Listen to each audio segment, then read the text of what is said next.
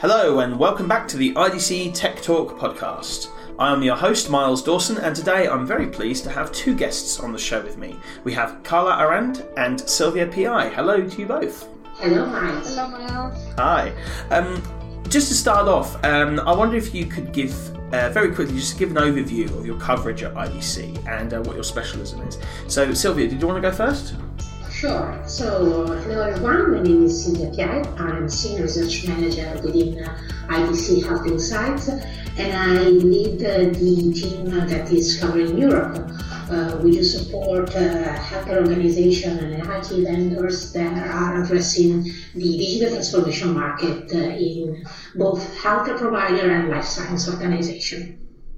Fantastic. And Carla, how about yourself? Yes, uh, my name is Carla Arend and I head up our cloud research for Europe. So I look at the cloud as an enabling technology for digital transformation and how European organizations in general are embracing the cloud. Brilliant. Well, thank you very, thank you very much. And uh, today we are focusing on, on, our good friend, the cloud, but uh, particularly the adoption of the cloud technology in the healthcare industry. So I want to start off by um, asking a quick question about if you if you look at some previous studies we've done on this topic. You'd think that uh, healthcare providers are a little bit reluctant to adopt a cloud strategy. So, my curiosity is is this still the case today? And there, Sylvia, what do you think? Uh, yes, I would say that the short answer is yes. So healthcare providers are certainly still reluctant. If we look at the type of deployment they are currently using or plan to use, it's mostly private and in particularly enterprise private cloud and some dedicated hosted private cloud. So very conservative in a way. Nonetheless, I would say that there is some evolution uh, there are some interesting projects uh, coming all across Europe, and they are starting right now.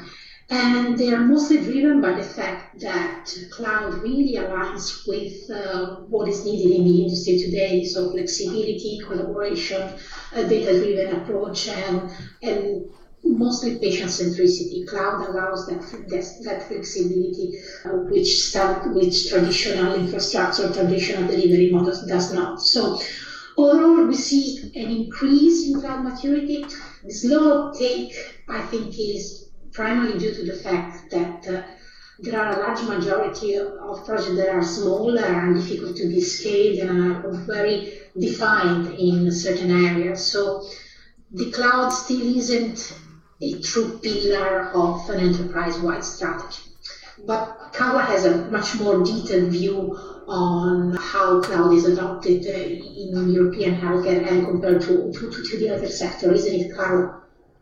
Yes, thank you, Sylvia. So if we look at our most recent uh, European Cloud View survey of more than 1,300 organizations across Europe, we find that healthcare um, organizations are slightly behind uh, the average of, uh, of European organizations. So, for example, if we look at um, private clouds, then 68% of European organizations are already using private clouds, but only 74% of healthcare organizations.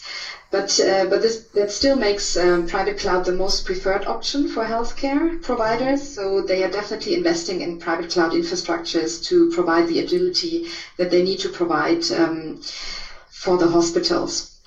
If we look at public cloud, um, then we see they are uh, also lagging behind. So only 52% of healthcare organizations are using uh, software as a service applications, um, compared to 63% of an average organization. And on, um, if we look at infrastructure as a service, then um, there's also an 11% gap between healthcare and other organizations. So that's interesting. So, um, what do you think is holding them back from kind of diving in and embracing the cloud like the, the rest of the market, Carla?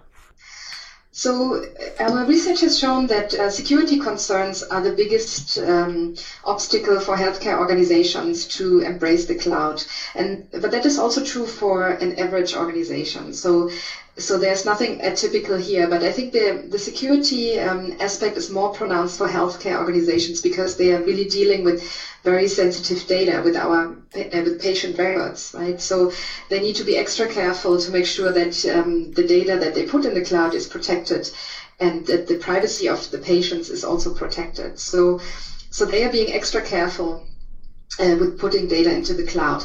The second biggest uh, challenge that uh, they've mentioned is um, they're afraid of downtime that could cause business interruption. Because if you start to depend on the cloud, um, especially um, critical applications that hospitals use that they need to take care of the patients, they need to be absolutely sure that there's no downtime time. And if you use the cloud, you have this um, network connection and the latency that comes from using a, network that uh, that is a risk factor as well. So that's uh, actually very specific to healthcare. That downtime is the second biggest inhibitor. And then the third one is regulatory and compliance issues, and that again relates back to the sensitivity of the data that they are dealing with. Yeah, and if I can add to what Carla have just said, and there are also some cultural and strategic factors that we need to consider. Uh, in particular, if we need to take in consideration the weight of legacy system in healthcare, especially in the core clinical area, uh, that drives an overall conservative approach to procurement. So we do not see a major shift in the way in which healthcare providers design the requirements when it comes to procurement. And also there is a question of cost and ROI before changing completely their computing paradigm. Uh, they really need to build a solid business cases that suit their organization with all the, its characteristics. And this does not look just at the initial investment that they need to do, but also in terms they also the consideration that they need to, to, to make into, in terms of long-term sustainability. So organizational changes, skills, these are also factors that I think they are still holding a bit back uh, uh, healthcare providers. Okay, that's interesting. So, if we look at those then who have pursued a cloud strategy, um, what do you think are the typical trigger factors that led them to consider that? Um, I would say that uh, with key application or how infrastructure coming at end of life, many healthcare organizations started to think about how we can modernize, how can we re-platform, uh, how can we answer to uh, the demand that are coming from uh, staff, from the clinical, from the clinical staff, from the from the boards for more uh, agility. So uh, uh, it's not just uh, having the latest application available on mobile everywhere and having the opportunity to, to collaborate. It's really looking at how the system can deliver a, a, a data first, a very first approach, and cloud can help a lot. Yes, and that's that's also what we are seeing um, today. The focus is really on access to innovation, and um, that is also uh, very true for hospitals where they need to look at um, new ways to analyze the data, and uh, cloud can be a good place to analyze the data and to enrich the data with other data sources and to run um, machine learning or artificial intelligence algorithms on the data that they have. Um, another use case that is emerging is around um, IoT solutions in the hospital where you collect sensor data from the patients and, um, and analyze it then in the cloud. So there are multiple use cases that are emerging where the cloud is um, the foundation for innovation actually, and not so much uh, just for cost cutting, because there's no point in moving um, traditional on-premise systems to the cloud if they haven't been architected for the cloud.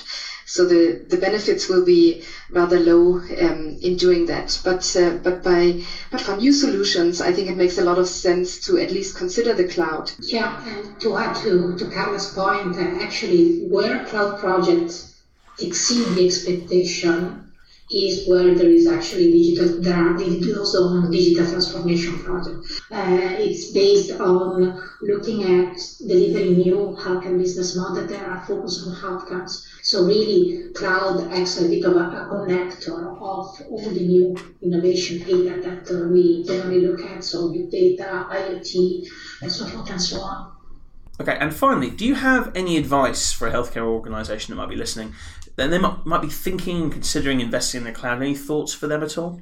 Well, there are a lot of considerations that they need to, to do, and there are a lot of advice that we can provide. But I think that first they should consider uh, what is the primary goals for them for adapting cloud. Is it because of cost reduction? Is it because of uh, increased business agility? Is it because they need more standardization across the system? So they have to spell it out very clearly because then they need to measure the success of their cloud strategy related to these objectives. And sometimes we see a bit of confusion when they are looking at the, at the, at the cloud strategy. Uh, we just seen uh, that cloud is particularly uh, successful for digital transformation projects. So within that, they need to say, okay, what is what we want to achieve through cloud is increase accessibility to data, is uh, uh, cost cutting around uh, the infrastructure that we have to maintain to have more collaboration across our organization support and so on. This will help them establish the right KPIs and they will be able also to fine tune their strategies as they go along.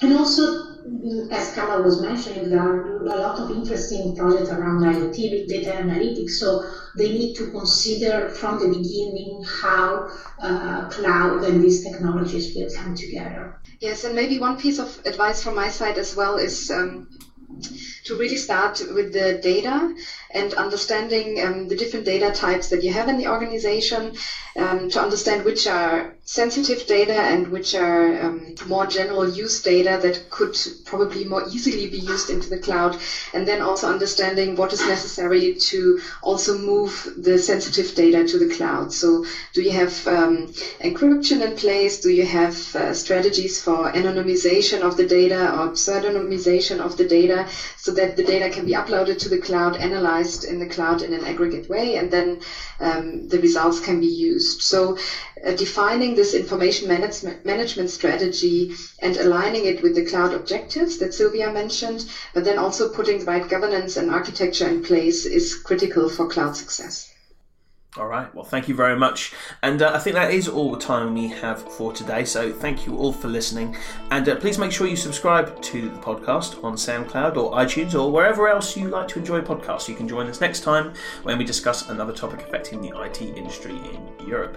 Um, if you'd like to learn more about this topic, we do have a report that you might find interesting. Uh, we'll stick the uh, report link in the description of the podcast, but it's all about cloud adoption and digital transformation in the healthcare industry in Europe. So it might be of interest interest. Um, and also, please do get in touch with us on LinkedIn or on Twitter. Our handle is at IDC underscore EMEA. And you can also follow Sylvia or Carla too. Uh, what are your Twitter handles? Yes, my Twitter handle is at Carla underscore Arend. And my Twitter handle is uh, Sylvia underscore IDC. Fantastic. Thank you all very much and see you next time. Thank, Thank you. you.